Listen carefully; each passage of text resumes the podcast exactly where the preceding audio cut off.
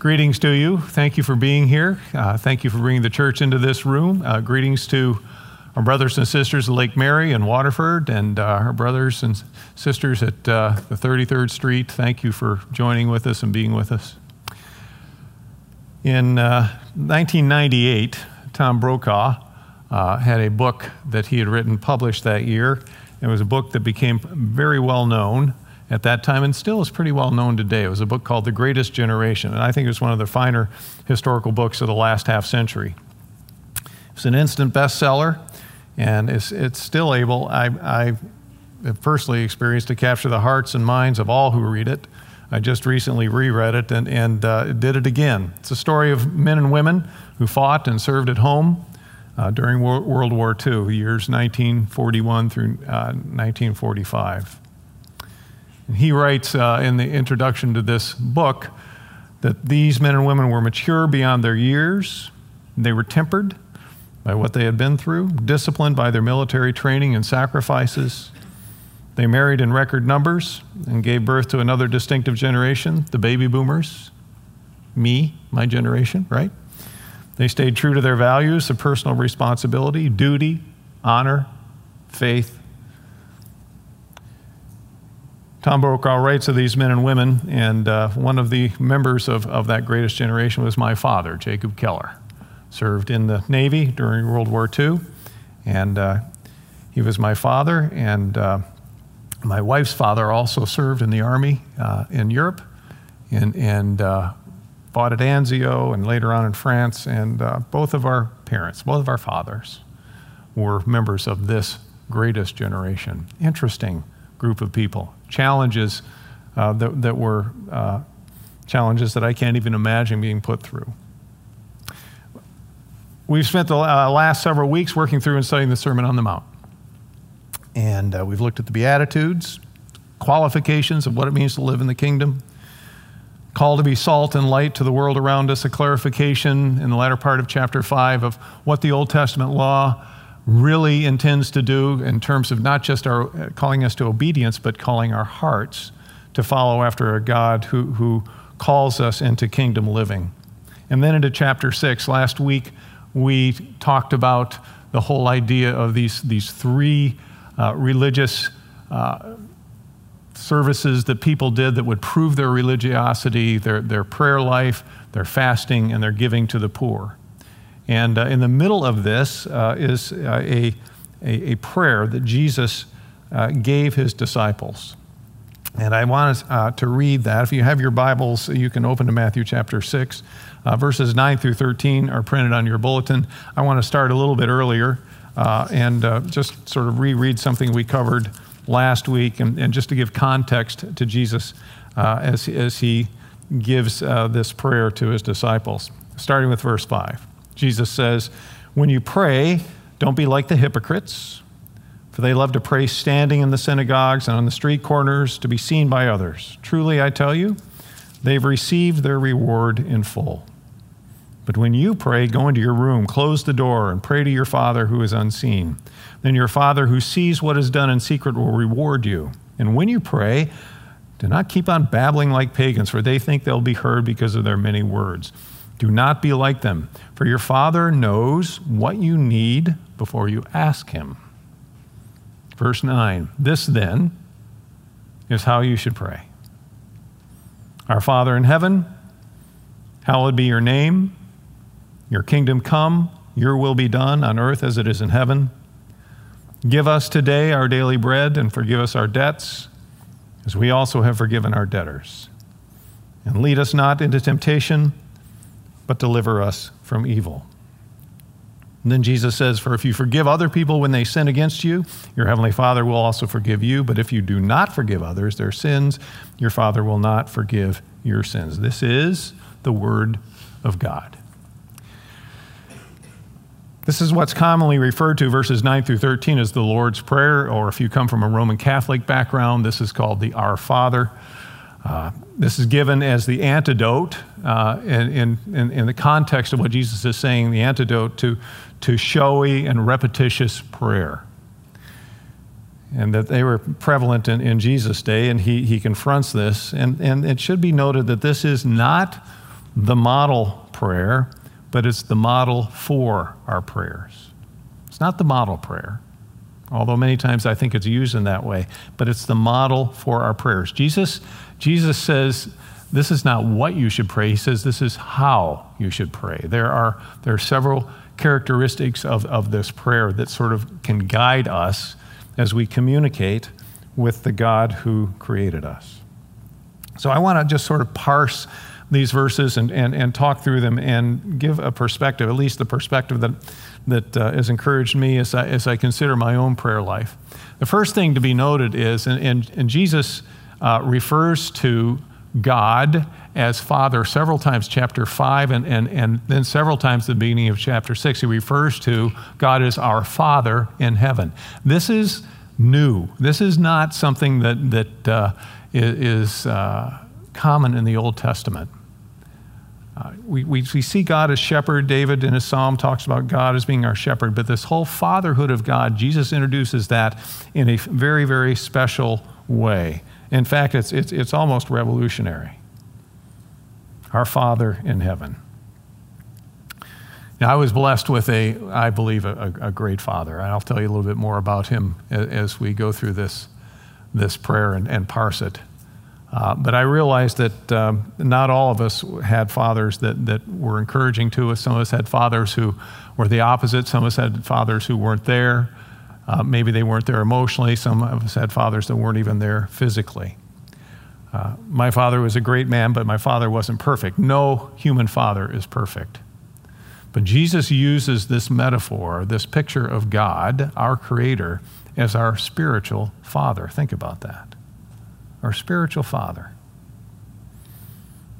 We all have father wounds. John Eldridge has this wonderful chapter in Wild at Heart, this book for men, talking about the wounds that our human fathers many times can give us. But God, our Heavenly Father, is the only one who is perfect. So as we go through and you think of this whole concept of God as Father, don't let your past trip you up. Because even if you had a father that wasn't all he should be, you did come to a point in your life where you realized there really needs to be something more to what it means to be the right kind of father. God, I think, planted that in our hearts.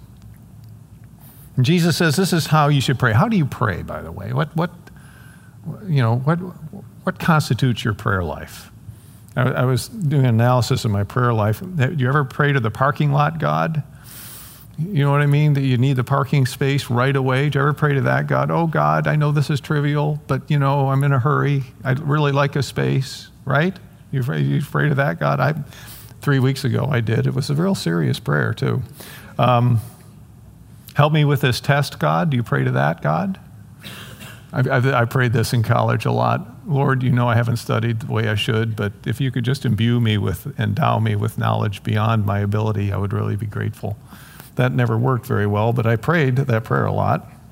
Do you pray to the get me out of trouble, God? Not in a good space. Don't know if this is a good spot for me. Lord, I really need you to get me out of this. Do you pray those prayers? Those are. I'm not criticizing those prayers. I pray those prayers. I think they're valid. I think God is our Heavenly Father. I think He hears everything we pray. But I want you to see how Jesus begins this template, this example of how we should pray. He begins it in a very profound way. He says, our Father in heaven, and He says, hallowed be your name. Hallowed be your name. Hallowed. The Greek word is the word that also is used for saints, ones who are set apart. This is us. When we come to God, we are honoring Him. We are coming to Him in reverential awe.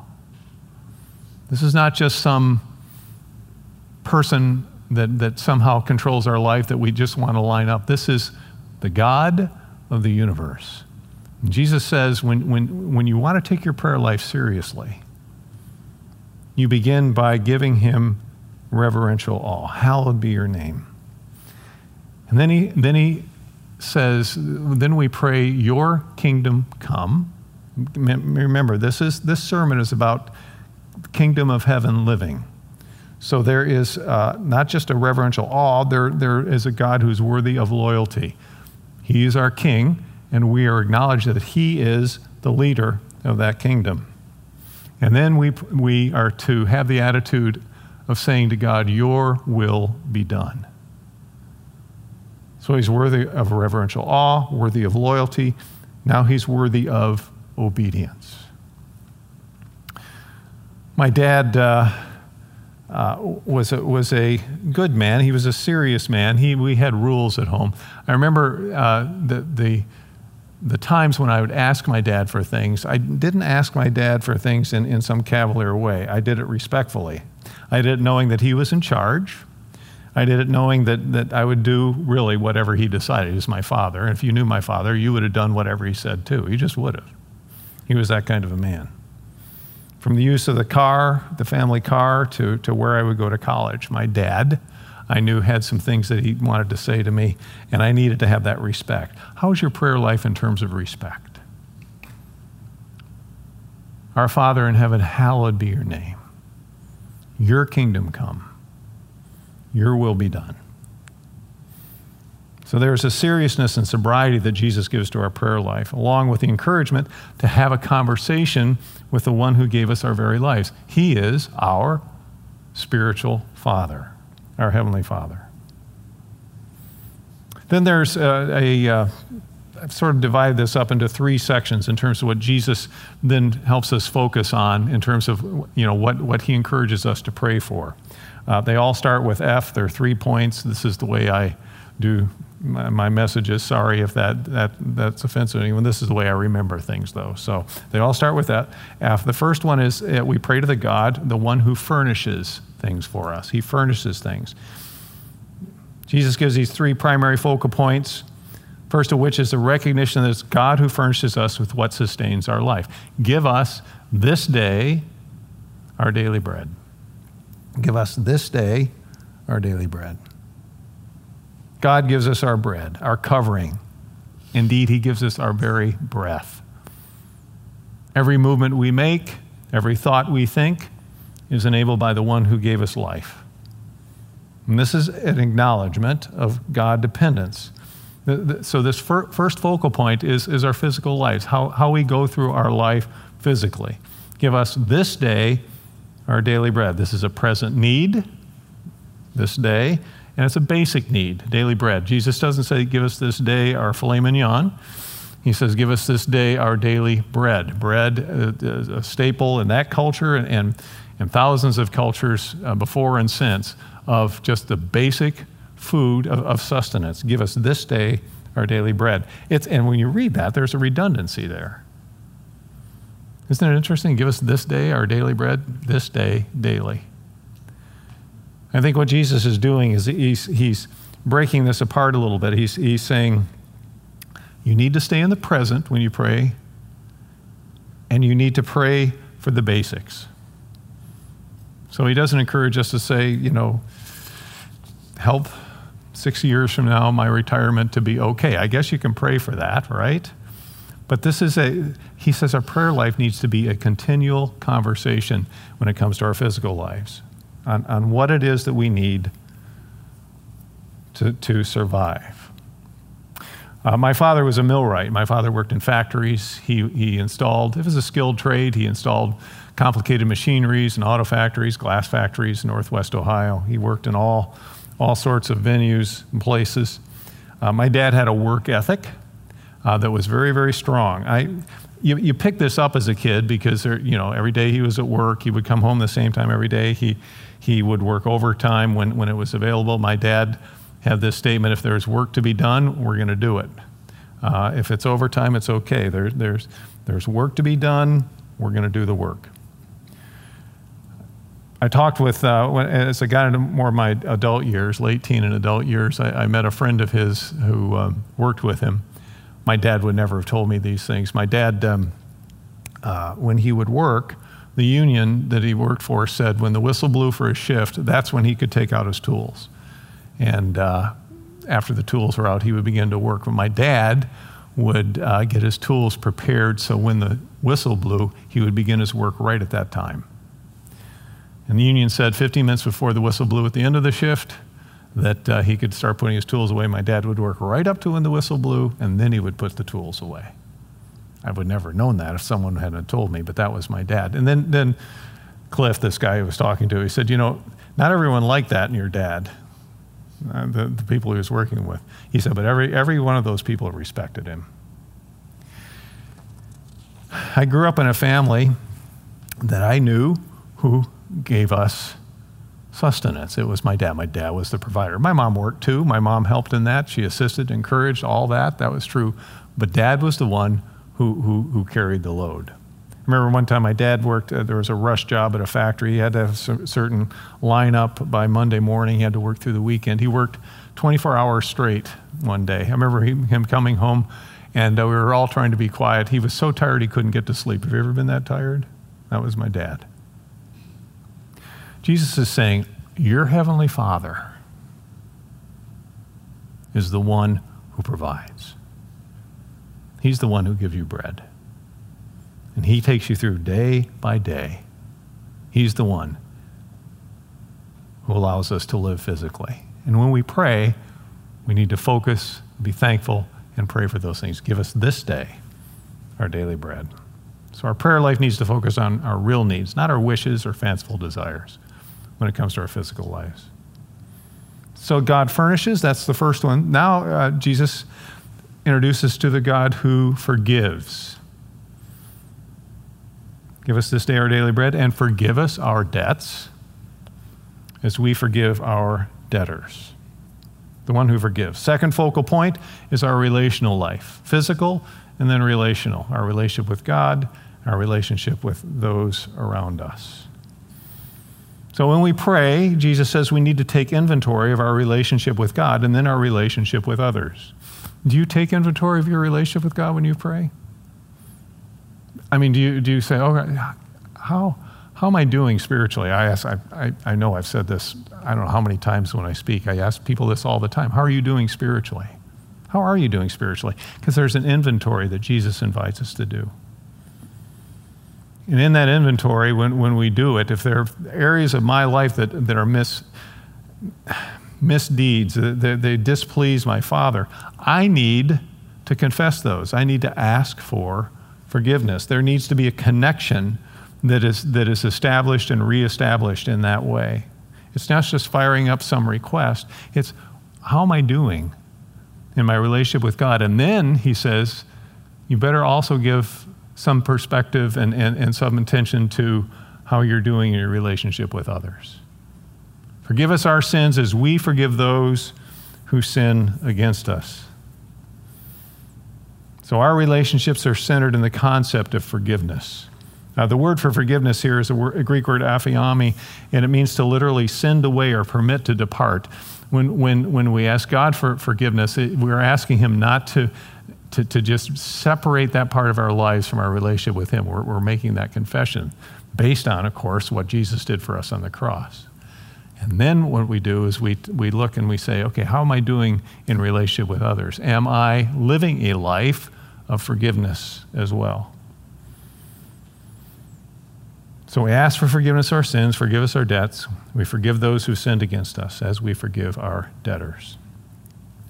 I lived in a home where both my parents were Christians. My dad became a very solid believer in the Navy during World War II, as I suppose a lot of soldiers did. I remember my dad told me in later years, he said, yeah, I prayed for a Christian wife. My dad was single when he was in the Navy. Met my mom right at the tail end of World War II. And he said, I wanted a Christian wife. And he said, I really wanted to lead a Christian life. My dad did a nice job of doing that. And one of the perspectives that I saw was the fact that there was a forgiveness that pervaded our home. There wasn't a whole lot of standard of performance in our home. We needed to be obedient, but there was a level of forgiveness that was it was encouraging and it was motivating. Where I saw it most was the fact that when my parents had conflict, and they didn't have much conflict at all, my dad was the one who always was there to say, okay, let's resolve this thing. There were no awkward days of silence in our home. There was no snide remarks that were made. We certainly couldn't make it to our mother. I'll tell you, that was not allowed. And we didn't even dream of doing it to our dad. Jesus is saying your heavenly Father wants to connect with you. Remove the impediments. What's standing in the way? Forgive us our sins. And then we take that forgiveness and we extend it to others. He's the God who furnishes physically our physical life, the God who forgives our relational life, and then he deals with our spiritual life. He's the one who frees us up. He frees us. Lead us not, he says, into temptation, but deliver us from evil. The one who frees. Third focal point, our spiritual lives. There's a focus here on avoiding temptation. Temptation to sin and the evil that's continually encroaching our lives. When we pray, we focus not only on our physical and relational health, but also our spiritual health. How am I doing spiritually? Don't lead us into temptation. It seems to be a little bit of a contradiction if you know James chapter 1, as James writes this letter to the early church, and he says that God is not the one who tempts us. Let no man say that he's been tempted by God. So what's Jesus trying to communicate here? It's a little tricky as we look at that. Lead us not into temptation, but deliver us from evil.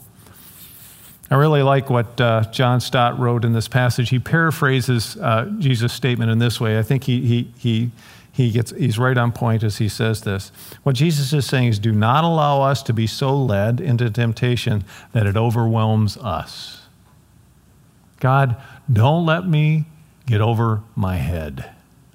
Don't let me get to a place where I'm going to be overwhelmed, where I'm going to displease you, but rescue us from the evil one. He's the one who frees us up spiritually. He's the one who rescues. One of the earlier memories I have of my dad, I think I was in first grade. It was an evening where I think he probably had the responsibility of putting me to bed. We usually prayed and don't remember that part, but I remember the part right after. My dad was getting ready to leave my bedroom, and the light was on the hall, dark in my room. I remember him silhouetted in the doorway. And we lived in the 50s. I grew up in the 50s, and there was a threat of nuclear war in the 50s. It was a tangible threat. There were commercials on television about building bomb shelters in your backyard, and phrases like, take him down to the shelter, Dad, and have a good time down there, like in the bomb shelter. That was going to be a good place to be. And we were taught in our classrooms that in case of a nuclear attack, we would duck under our desks and cover our heads, like that was going to help, right? But that's what we were taught. So, I mean, this sort of permeates the heart of a kid. And so I said, Dad, I remember saying this very clearly, Dad, I'm worried about the H-bomb. Really was. I was worried about the H-bomb. I remember my dad stopping, turning around, just silhouetted in that doorway.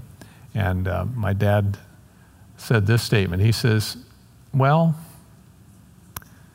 why don't you let me worry about the H-bomb? How's that? And that sounded really good to me. And I remember it was okay. My dad had it covered. He freed me from fear. Jesus is saying, God, our spiritual Father, frees us from fear. The times that we think we're going to be overwhelmed. The times that we think we're going to stumble and not get up. Jesus says, when you pray, pray for that deliverance. Deliver us from the evil one. This prayer is a template for how our prayer life should function. What it should focus on. What it should accomplish. Notice that Jesus didn't bother answering the question. I hear this question quite a bit. Why should I pray for something if God already knows what's going to happen? Why should I pray for it if God already knows what I want? Did you notice the verse right before he gives this prayer in verse 8? Don't be like the heathen, the pagans, for your Father knows what you need before you ask him. And then he tells us how to pray. What's that all about? God knows what we need before we ask him. Why ask? It's because he calls us into relationship. He calls us to be centered in his will and centered in his grace. The point here isn't what we can get out of prayer. The point is how we can get closer to the one who gave us life. He's the God who furnishes us with our very lives. He forgives us as we forgive others. And he frees us from temptations and being overwhelmed.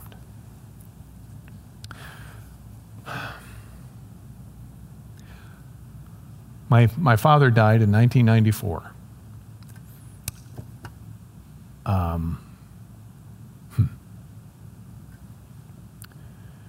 And about a month before he died, I told you this years ago, he gave me this ring. I don't wear it all the time, but I wore it tonight. This is the ring that he wanted to give me. This is the ring that he wore. It really wasn't his ring, our little family legacy. This is my Uncle Ed's ring and my dad's brother. My dad would never spring for a ring with a diamond in it. It says a diamond in it. My dad was much too frugal for that. But when my uncle passed away, he had one son, Ed Jr., and he didn't have any children. Ed Jr. sent this ring to my dad, said, Jake, I don't have any kids. Pass this down generation to generation. Pass it down generation to generation. And my dad, he was not feeling well. He was not in a good place, but I remember he was lying in the bed and he gave me this ring, and it was an emotional moment.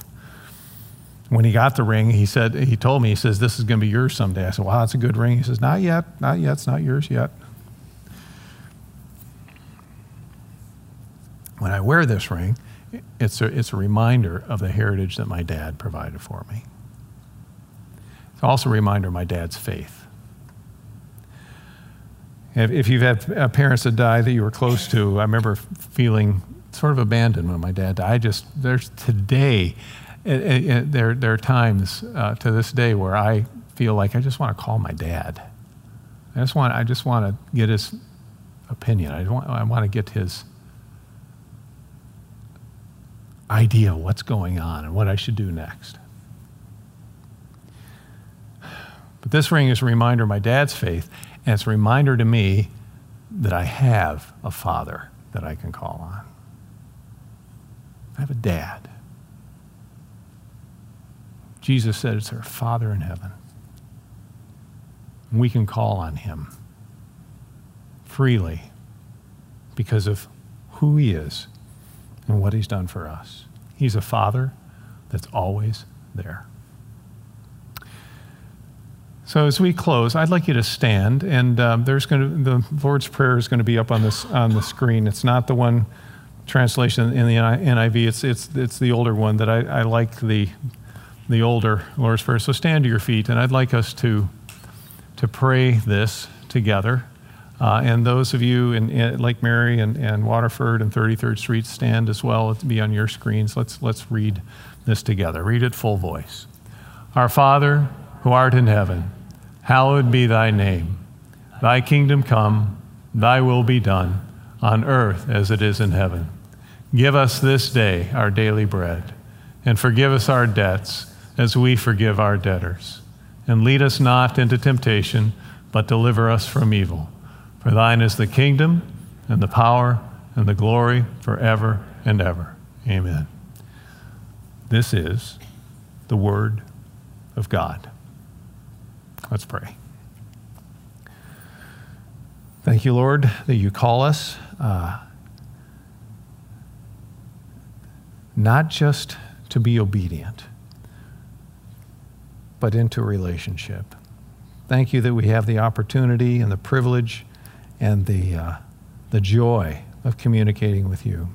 And I pray that as I draw closer to you through my prayer life, as my brothers and sisters draw closer, that we would understand what it is, that you're the God who gives us the very life that we have physically, that you're the God who forgives us as we forgive others, and you're the God who frees us spiritually.